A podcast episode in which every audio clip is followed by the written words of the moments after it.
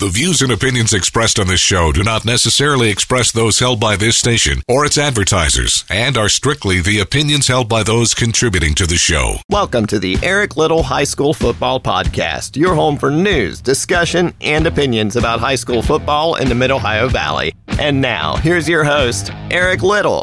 Welcome to another edition of the Eric Little High School Football Podcast. Happy to have you with us once again. I am the namesake. This is a podcast about high school football in the Mid Ohio Valley. Like us on Facebook at the Eric Little High School Football Podcast if you haven't already done so. Rate us, review us, and subscribe to us on Apple Podcasts. Find us on SoundCloud. New episodes drop every Wednesday. Coming up, we'll talk about last week's games. We'll also have an interview with Ritchie County head coach Rick Haught, and we'll preview the games of the week coming up. But first, there's some big news that came out last week, late last week, after we had recorded and released the episode. One of the things that we talked about in the episode was we still needed to hear some guidance and we still had questions that need answers from the WVSSAC about how the postseason will roll off in fall sports. And we got that last week, and in a lot of ways, it has been a source of controversy since. I'll read directly from the release the WVSSAC put out. Much like regular season play, this year's postseason contest will look a little different this year as a result of COVID 19. To best safeguard the safety of all student athletes, the WVSSAC consulted with the WVDE, the WVDHHR, and state health officials on the appropriate protocols to put in place. Apparently, they didn't consult with grammarians because there's a lot of redundancy in this. I digress. Based on the recommendations of our state health officials, postseason play will be conducted according to the following guidelines. Schools that are in counties that are in green, yellow, and gold on the Saturday map are eligible to participate in postseason play.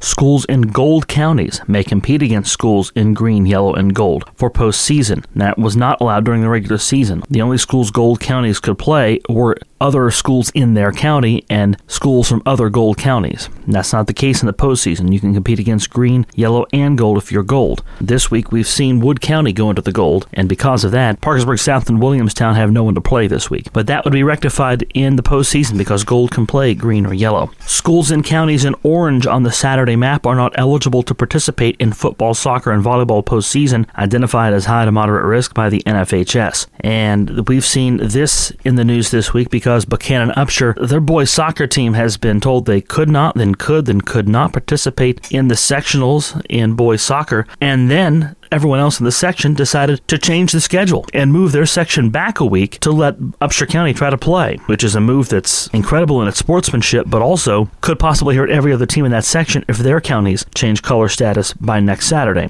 Cross country teams and sideline cheer identified as low risk by the NFHS in Orange counties may participate in postseason if they receive a negative COVID test within seven days at the start of the contest. I get why they put cheer in there because they put cheer so that they could show them somewhere a little bit goofy because, you know, if you're in an orange county and you're a cheerleader and no one can play in the sport that you're cheering in, um, I guess we're just going to have a lot of Friday nights in orange counties where the cheerleaders can go and, and, and they can stand there, but no one else can do anything on the field. I'm kidding. I know we're coming up on regional cheer, and that impacts their abilities to go to those competitions and do the thing there. Where this is getting controversial this week is cross country. Schools and counties in red on the Saturday map are not eligible to participate in postseason play, as well as a county who is verified as red during the week. So if you go red during the week, you're done. If you're red on Saturday, also done. This has been particularly controversial in Doddridge County, where the cross country regionals are this week. Doddridge County has the number one team in Class A boys and the number two team in Class A girls, and they have individual runners that have chances to win state championships. But unless things change by the time they go to run those races, Doddridge County will not be able to participate in the state meet, and that would be a huge shame because uh, those are teams and athletes that have chances to win state titles, and they've worked very hard toward that throughout the season. Counties in green, yellow, and gold may host a postseason contest. Spectator attendance for postseason contests will be capped at 20% of the facility's capacity. Also, there is some modifications to football released last week. The minimum number of games to qualify for the playoffs was set at four. No bonus points can be earned from opponents who are playing after their respective state has started their playoffs. So if you pick up an Ohio school right now, you don't benefit from that because you don't get their wins. They've started their playoffs. So say say Parkersburg South would go pick up Marietta, you don't get Marietta's wins. You don't get the points from Marietta's wins. I know Frontier is a team that's just recently lost and, and will become available again. That would probably deter some West Virginia teams from going over to get them unless they too are out of the playoffs. So uh, that was a concern for a lot of people on the message boards last week. We'll get to the whole thing in just a second. At the conclusion of the regular season, the top eligible 16 teams in each class will enter the playoffs. It doesn't specifically say here, but the regular season is going to end as scheduled the weekend of November 6th and 7th. So if you're in the top 16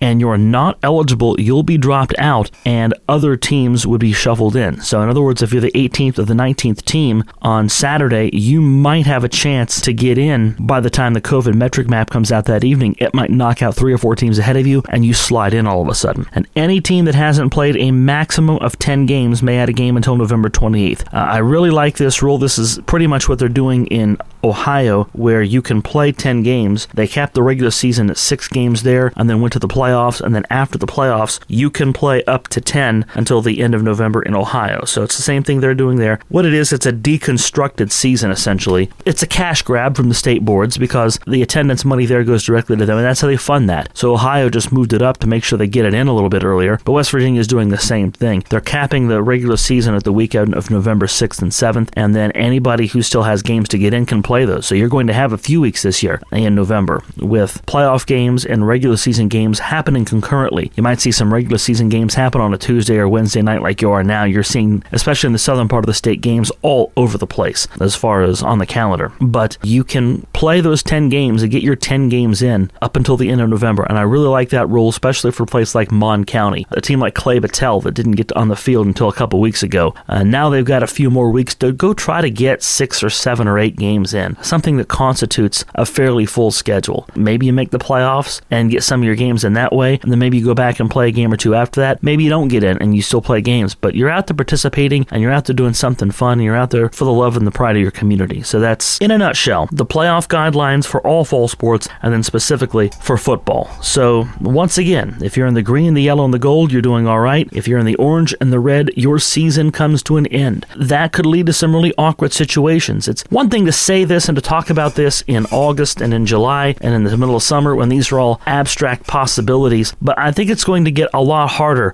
now that the rubber's meeting the road for some people and some administrators and some decision makers, and you're seeing what that looks like. You're seeing some backlash from communities where teams are going to have championship chances taken away from them. We've seen again in cross country this week with Doddridge County, soccer with Buckhannon Upshur. If you're a red county like Doddridge, how do you get back from the red? That's so difficult to get back from the red unless there's a rule change that or a policy change that affects your county and changes the metrics there. So tough to get your numbers down to a point to where that community spread is reduced and you're able to do stuff again. So it's much easier to talk about those things when they're abstract concepts, but when they're right here in front of you, it gets difficult. And I think what's so tough for people to stomach about this and about all of it right now is that for so many years, if nothing else, the WVSSAC and to that matter, the OHSAA in Ohio and every other state federation, they have strived arrived to make things fair for as many people as possible and ideally everyone. Right now, the one thing that's not being explicitly said is that we know ahead of time this is not going to be fair. We know that there are going to be pe- they know that there are going to be people that lose out on opportunities and chances to win titles and possible state titles.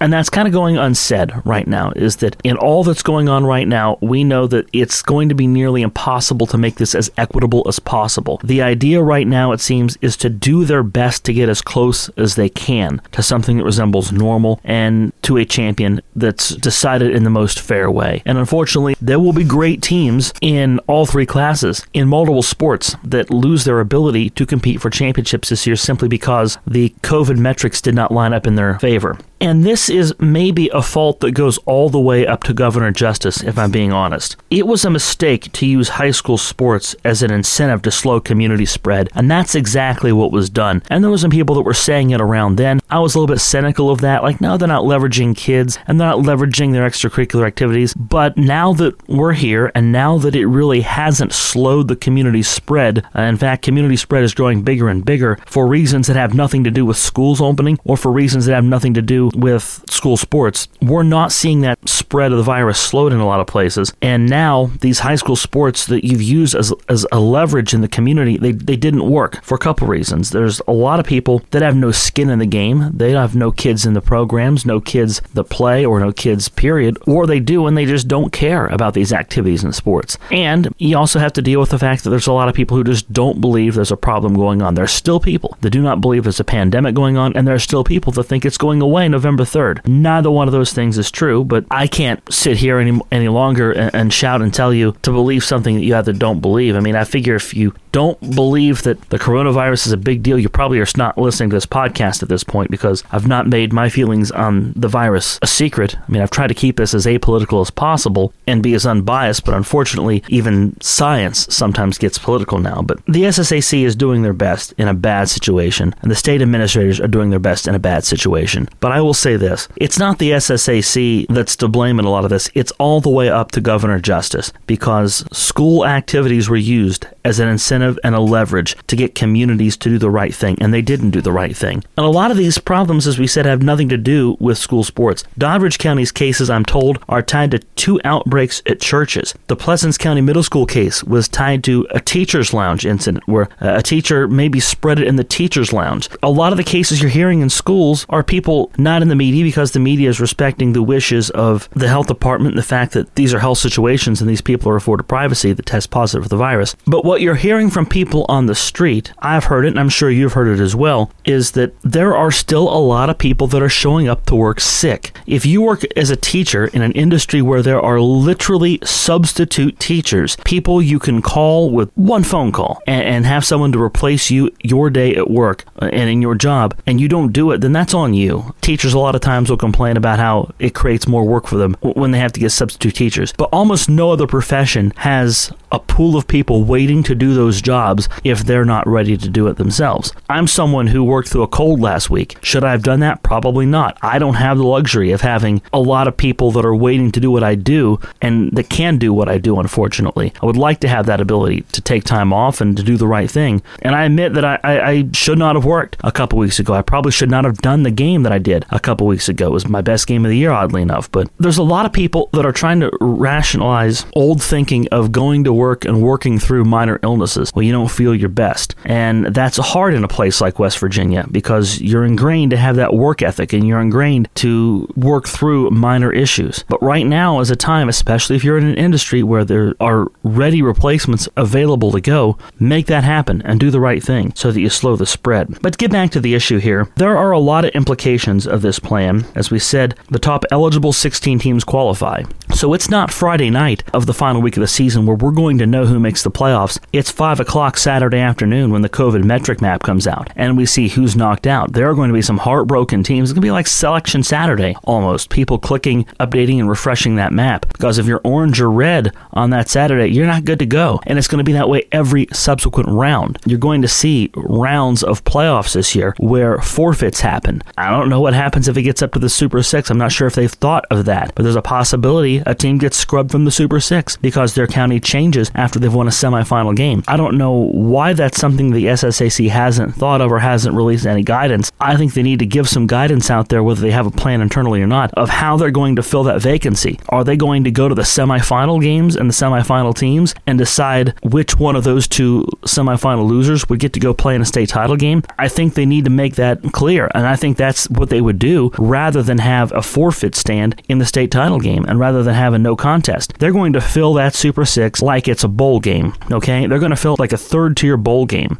And the unfortunate message that that sends out is that these high school teams are replaceable at that point. It's one thing to do it in a college program, but these high school teams, but you're filling a spot with these high school teams. And I'll throw this out there as well. There's a good chance this year that all three state title games are broadcast on live television. AT&T Sportsnet has usually picked those up in the past. They don't have Penguins hockey this year until at least the new year. The NHL is not going to start back up for a little while. So they're going to be looking for programming. And whereas they've been able to run one or two of these state championship games live, and they've run all three of them on tape delay in the past, I guarantee they will be eager to jump for the opportunity to do all three of these games. So there are plans being made inside the SSAC. I guarantee this. They'll be released in due time and they'll not make a lot of people happy. There's a lot of things I wouldn't want to be right now. A parent of a student athlete is one of them. It's tough enough to get your student athlete motivated, prepared, ready, emotionally and physically to play a sport right now, but especially with COVID layered in, when all your hard work and all your preparation might go for naught. That's an unfortunate real life lesson. Ask any spring sport participant in 2020. There are those that are going to be left out in the cold here this fall for reasons that are very similar. It's a shame. There's not a lot that can be done about it, and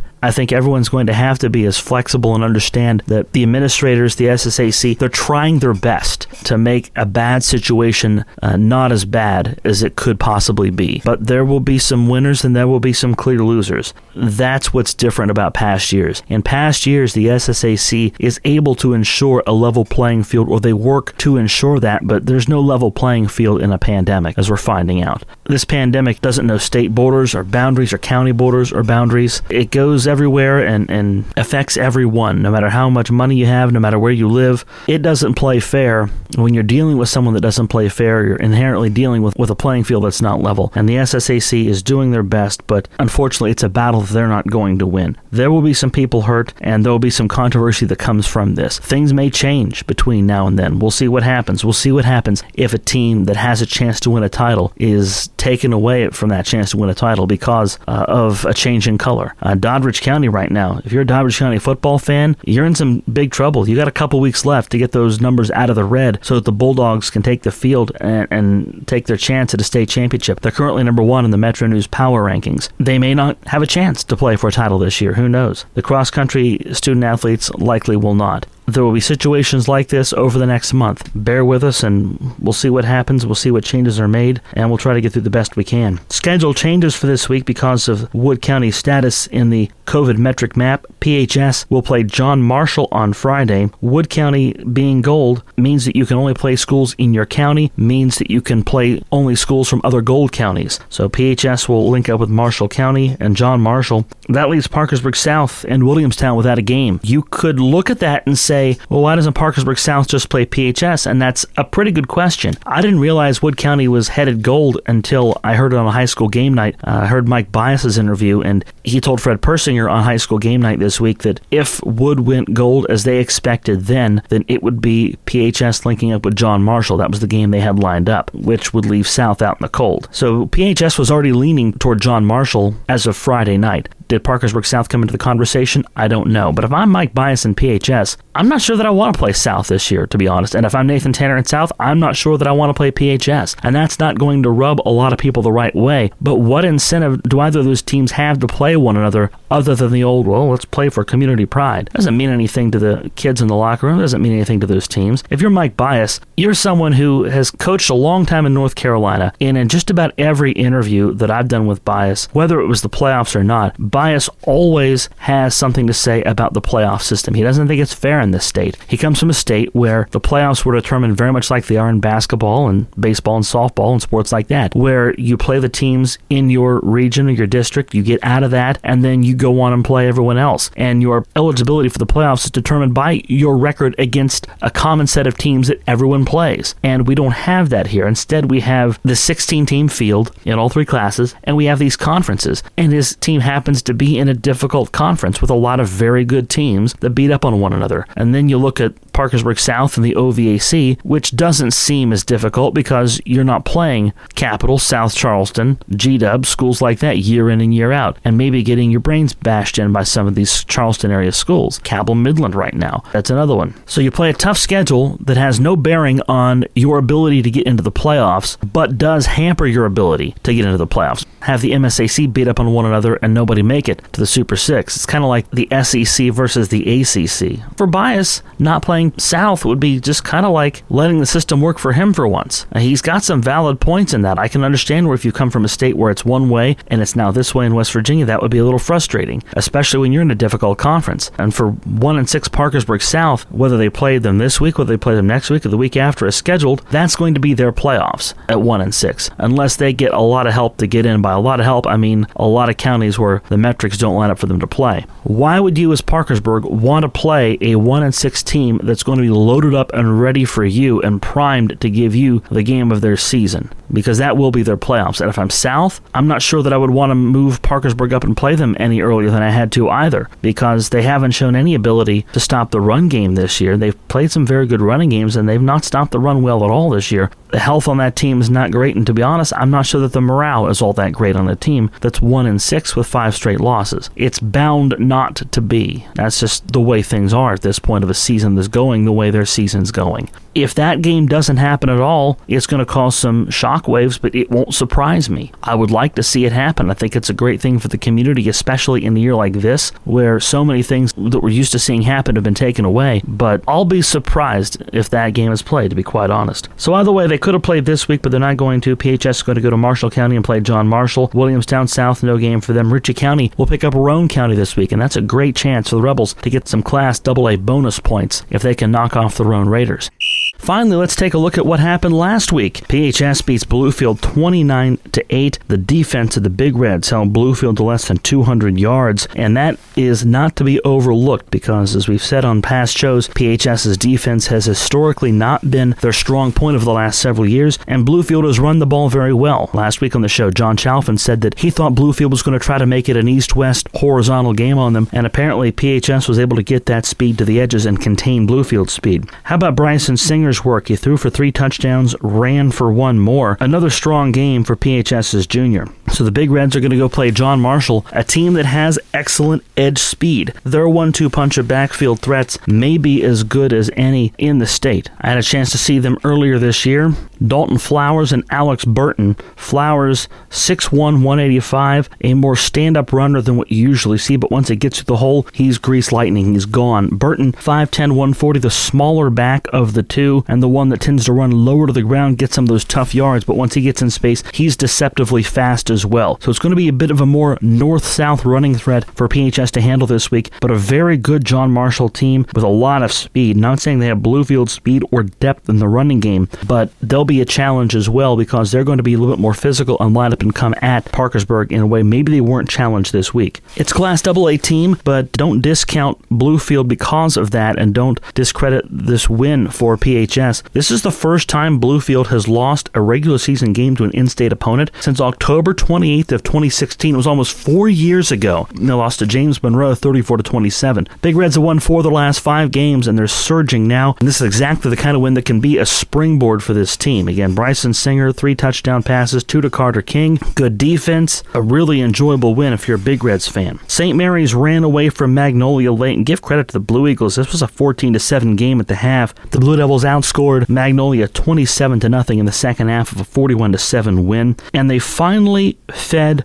Trey Moss the way he has needed to be fed all year 23 carries, 191 yards, three touchdowns. Folks, that's 8.3 yards per carry on average. And I don't have his full season statistics, but if you got a guy that's ripping off carries at 8 yards a touch, there's no reason he needs to see the ball fewer than 20 times a game. And I know there's a lot of talent on that team. Ben Long in the backfield, Kyle West has to get the touches, either the passing game or the running game that he needs to get. But my goodness, this is an elite threat in the state. You're not given this kind of a threat very often, especially not having one transfer from your next door neighbor in mid August, right before your season starts. St. Mary's was given manna from heaven, and finally they're using that to their advantage and getting Moss going, which is what we said they should do a couple weeks ago on either this show or Countdown to Kickoff. St. Mary's only threw one time in the second half, and it connected on a touchdown pass to Logan Rice. Two of Brennan Boron's three completions brought points. The other was a Darian Borte two point conversion try, also a guy that John Mike Nichols and I said should get involved with this offense. We're talking about this on Countdown to Kickoff. So it seems like someone from St. Mary's is listening to either this podcast or Countdown and maybe doing the things that are the common sense things to do. The Blue Devils were given a game by Magnolia. Give Magnolia a lot of credit for the way they played in that game, but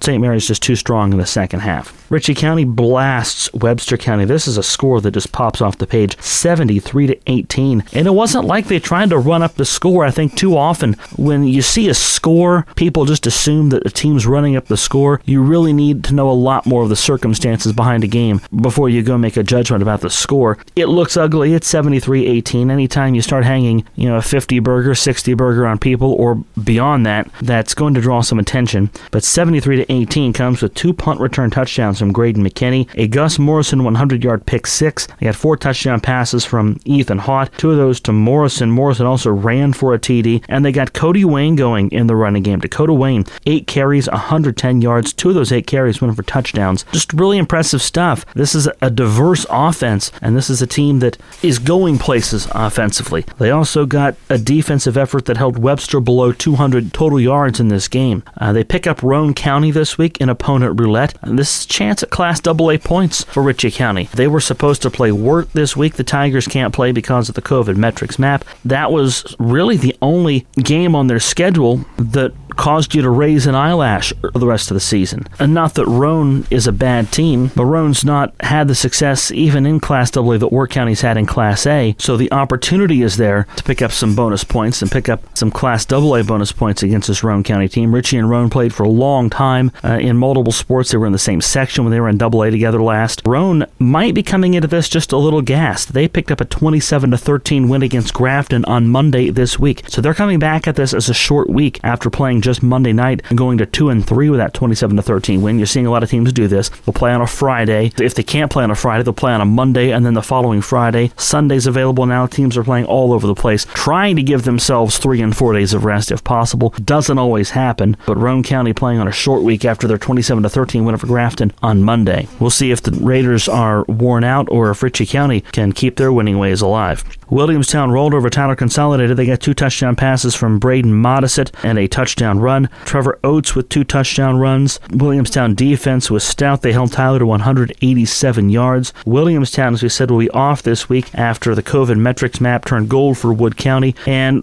for Williamstown, their remaining games are in question as well. They were supposed to play this week, not going to happen. They were supposed to play at Doddridge next week. That's definitely up in the air. And then at Magnolia the week after that to finish out the regular season. Uh, it's hard to tell if those happen either between their opponent's status or their own status. Neither one of those things are set in stone right now. So the Yellow Jackets get a quality win over Tyler Consolidated, and Tyler, all of a sudden, a team that got off to a hot start, but now they're kind of sputtering in the middle of the year. They're looking to bounce back from a few losses in a row now. And for the second straight week against Williamstown, Tyler struggles to get less than 200 yards of total offense. So they need to find some answers and find them fast. Taking a look at the Ohio playoffs, Frontier bows out of the playoffs with a loss to Shadyside. The Tigers led that game 20 to nothing before the Cougars scored. Shadyside ended up picking up 429 total yards yards in that game. The Cougars are now 5 and 3. Their playoff run is done, but as we've said before, the Ohio rules allow them to play up to 10 games, so they can play two more games. They've got about a month to do that. They plan to play the rest of their schedule, so you might see a uh, Frontier River game, depending on when River gets knocked out. Uh, you might see the Cougars come into West Virginia and play a team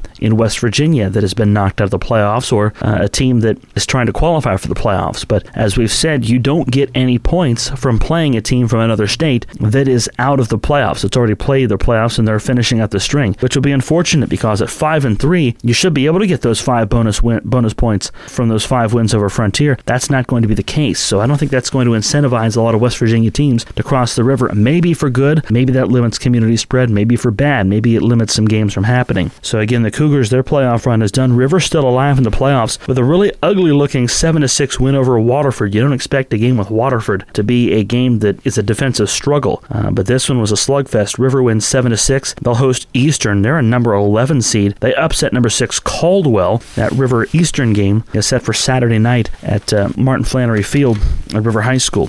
Belpre is out of their playoffs after a loss to Fort Frye. They have two more games because they played a tune up game uh, in the week before their playoff run. They had a bye And so they picked up Alexander last week and played Alexander and won. So they came into that playoff game three and four, now three and five after the loss to Fort Frye. So the Tigers have a few weeks to play two more games. Warren is still alive. The fighting Matt Kimeses, former Parkersburg South assistant Matt Kimes, and his Warren Warriors still alive after their double overtime win against John Glenn, and they will visit St. Clairsville on Saturday. And Marietta still playing regular season games after their elimination. Uh, they played a regular season game and a loss this week. They dropped to two and six after their loss to Portsmouth this week. They can play two more games in their regular season as well. So Belpre's got two more, Marietta's got two more, Frontier has two more, River's still alive in the Ohio playoffs. Going back to West Virginia, Parkersburg South fell behind 28 to nothing in a blowout loss to Morgantown. They just did not have the pep or the spark. They had two drives that stalled inside the red zone that couldn't stop the run, and turnovers plagued South again. Both teams committed four turnovers in the game. Not all of them impacted play equally or impacted the game equally, the outcome equally. For Parkersburg South, it feels like a different verse of the same song as what we've seen already from them this year. An inability to stop the run, turnovers at the wrong times, drives they can't finish. Again, two drives stalled inside the red zone, one of those on the one yard line. It's probably a good thing Parkersburg South has the week off. They look like a tired group of people. That's seven straight weeks they've played. And I know people make this argument a lot of times and say, gee, they're kids. They have energy. They can do all kinds of stuff.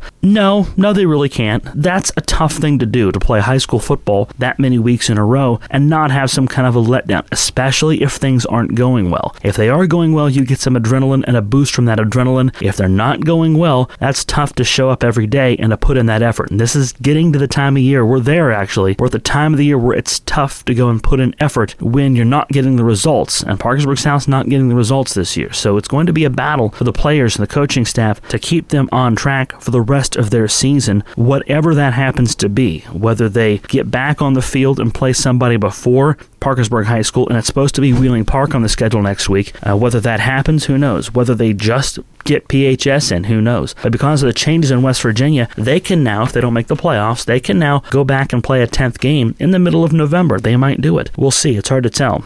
But Parkersburg South off this week. A good time to get healthy, to heal up, to find yourself, to go find out what kind of team you want to be. Regardless of whether or not they play an, a regular season game after PHS, they've got about two and a half weeks to figure out what it's going to take to get them to the playoffs, what they want to be. If they can't make the playoffs, then how do they want to go out? Do they want to play PHS and put everything into that game? Do they want to try to pick someone up after that and and get to 10 games? The future will be theirs to write, and it's going to be up to that program to decide what to do with it. If it were me, I'd consider playing that 10th game. Say you lose everybody to basketball or wrestling that was going to play in a winter sport. Let your younger players play in that game. Why not? Use it as preparation. That's a varsity football game. That's valuable experience. I don't know why wouldn't do that if you're Parkersburg South or anybody else. But right now, South is a team that has a shortage of one game at this point because they're not going to play this week. So if I'm Parkersburg South, I look at my basketball players and say, you can play if you'd like, but I'll understand if you go play basketball and then go start sophomores, go start freshmen, go start, you know, a JV all star team with whoever from the varsity wants to play with the seniors. Why not? Give it all you got.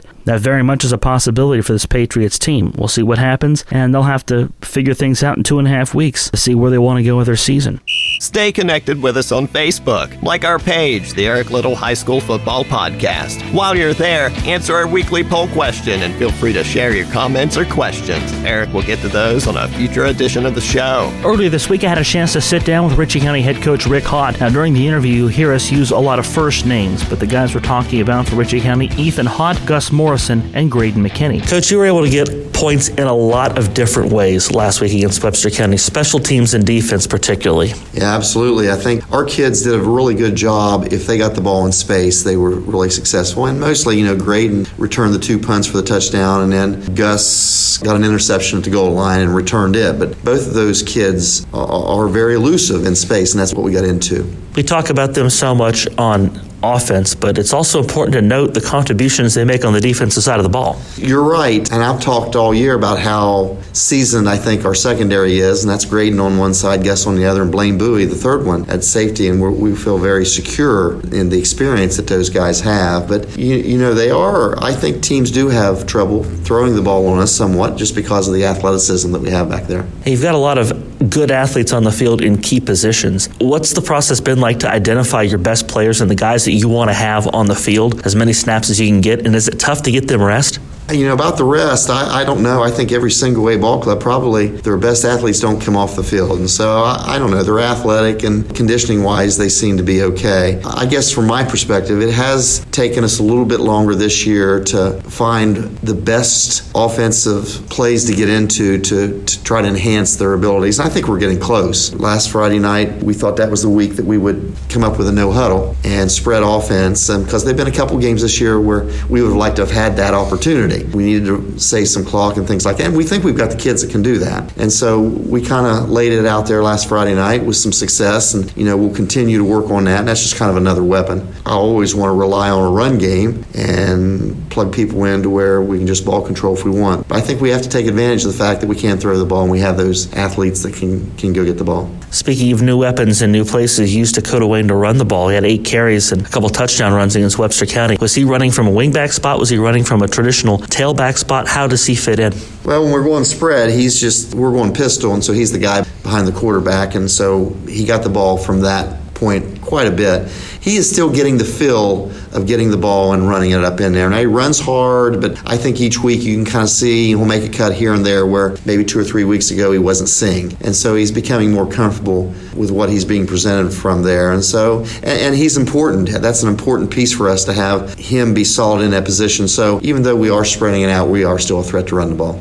Is that from a teaching standpoint from your staff that he gets comfortable with that? Or do you have other players that are able to kind of give him a pointer here or there, like, hey, look for this, look for that? No, it's it's. I think it's just repetitions and practice. You know, we've we've got enough game film on him, and we kind of see where he's at and what he's doing. Even this week, this week we tried to clean some stuff up, some fundamental stuff up to try to help him a little bit, be a little bit more effective. Let's talk about your quarterback. Is Ethan finding the weapons the way you'd like him to be finding them? Yeah, he is, and I still don't. I still think there's more out there for our passing game. He's being extremely cautious this year. I might even say he's being overly cautious because they've been a time or two. I'll give you, for instance, the Moorefield game. We got the ball back right before the half. There was four seconds left. We called a timeout. We was about on Moorefield's 40, 35, something like that, and called a timeout and called a pass play. A couple guys going deep, and last play of the half. And there wasn't anybody wide open, mm-hmm. but we got some guys that I think can go up and get the ball. So he was so cautious that he, he wouldn't throw it up. He took a sack, which didn't kill us, but as he comes over the sideline, I said, I said, it's the last play. You got to give him a chance. Just throw it up and see if they can make a play. And so I would argue he's being too cautious. He hasn't thrown a pick this year, and that's just kind of his mental makeup is that he's going to be very careful with the ball, which that's going to win a lot of ball games. But I still think we have the luxury of some guys that can make some plays if you just give them a chance. So I would like for him to kind of take a chance once in a while when he's throwing the ball downfield, more so than being really careful. How much of a part of the maturation process is that understanding that not all these situations are one size fits all? It really is about situational football. it, it is. And, and, like I say, a lot of people probably would listen to me right now and think, well, you're crazy if you haven't thrown any picks. He's, he's playing really high level football. And, and so, but you know, sometimes I think we got guys that can make plays. We just got to give them a chance. Looking at the Roane County Raiders this week, they played Monday and got a win. Does it help you to have a team coming on a short week like this, or does it hurt because you've not had as much time to prep for them as you might have had with a team that have played Friday? I, I would say a little bit of both. Roane County, they've really, coaching wise, I can't imagine the situation they've been in because they were shut down, weren't allowed to play, and then I think they had a positive case on their team. So they were 14 days that they couldn't practice. Mm-hmm. And so I think they practiced Friday and Saturday and did play Monday. We had old tape from them, and so we've been able to watch them Monday night, and it is a short week for us, but think about them. They were preparing for Grafton, played a Monday night, and have to turn around Tuesday, Wednesday, Thursday to prepare for us. So I, I think it goes both ways. We're all in a situation, and I know I spoke with Coach Burdett earlier, and I don't even know if I realized how difficult a situation he was in that he wasn't getting to play or practice. And we made the comment that, you know, this season, you just hope you get to play your next game and, and you look forward and you enjoy the fact that you're getting to play. And we've been fortunate. We haven't missed any games. Uh, and here we are in week eight, and he's had to play a Monday night game to get his fourth game in. And, and I don't blame him. I think if I'm in his situation, I want to play Monday because I want to see what my kids are in a situation. And then that helps him move forward to Friday. You know, we'll both show up, and we both had two or three days to prepare for each other, and we're looking forward to making the trip to Roane County. And you've got a lot of weapons, too. Does that help you that you can run some fresh people and some fresh looks at a guy who might not have had as much time to prepare for those as some other coaches? Yeah, I mean, I think since we've added some stuff, I would like to think that we uh, are harder to defend because, you know, earlier we were doing this and having success and now we're doing this. And so defensively, you know, do we, we wanted to get away from teams loading the box. And so now we feel like we're better able to do that. And that's with the spread and the no huddle. Yeah, yeah. We don't have to go no huddle. We can spread and still go from calling a play from the huddle and do that. But I think that just gives us an, a, another layer of offense that we can throw at people. Your team has bounced back from adversity in a couple areas this year. You had the back-to-back losses to St. Mary's and Doddridge, and then you were down against Moorefield. You fell in a hole early in that game. How is this team learning to win and overcome some of those things? Because they, there are a couple points of the season where things could have gone vastly differently in the other direction. You know, I agree with that. The St. Mary's game, our kids got down. We were down almost 21 nothing, and we come back and made a run at it.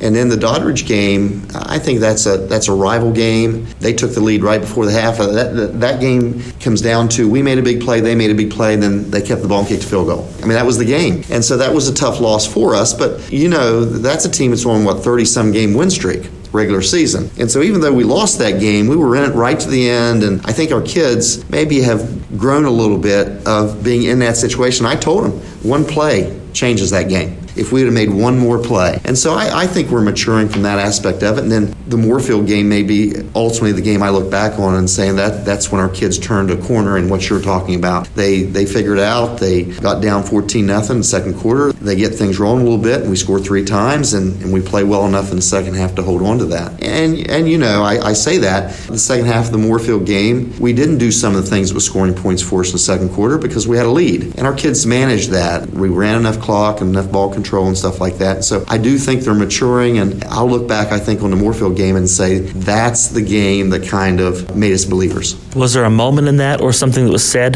that turned things around? I, not that I can put my finger on. I, I don't know. I just think as a group, they collectively just kind of bonded together. Good luck to you this week. Thank you for your time, and hopefully you get to keep playing. That's good. Good to be talking with you again, and we are tickled to death to still be playing. That's Ritchie County head coach Rick Haught. The Rebels travel to Roane County to take on the Roane County Raiders Friday at 7:30.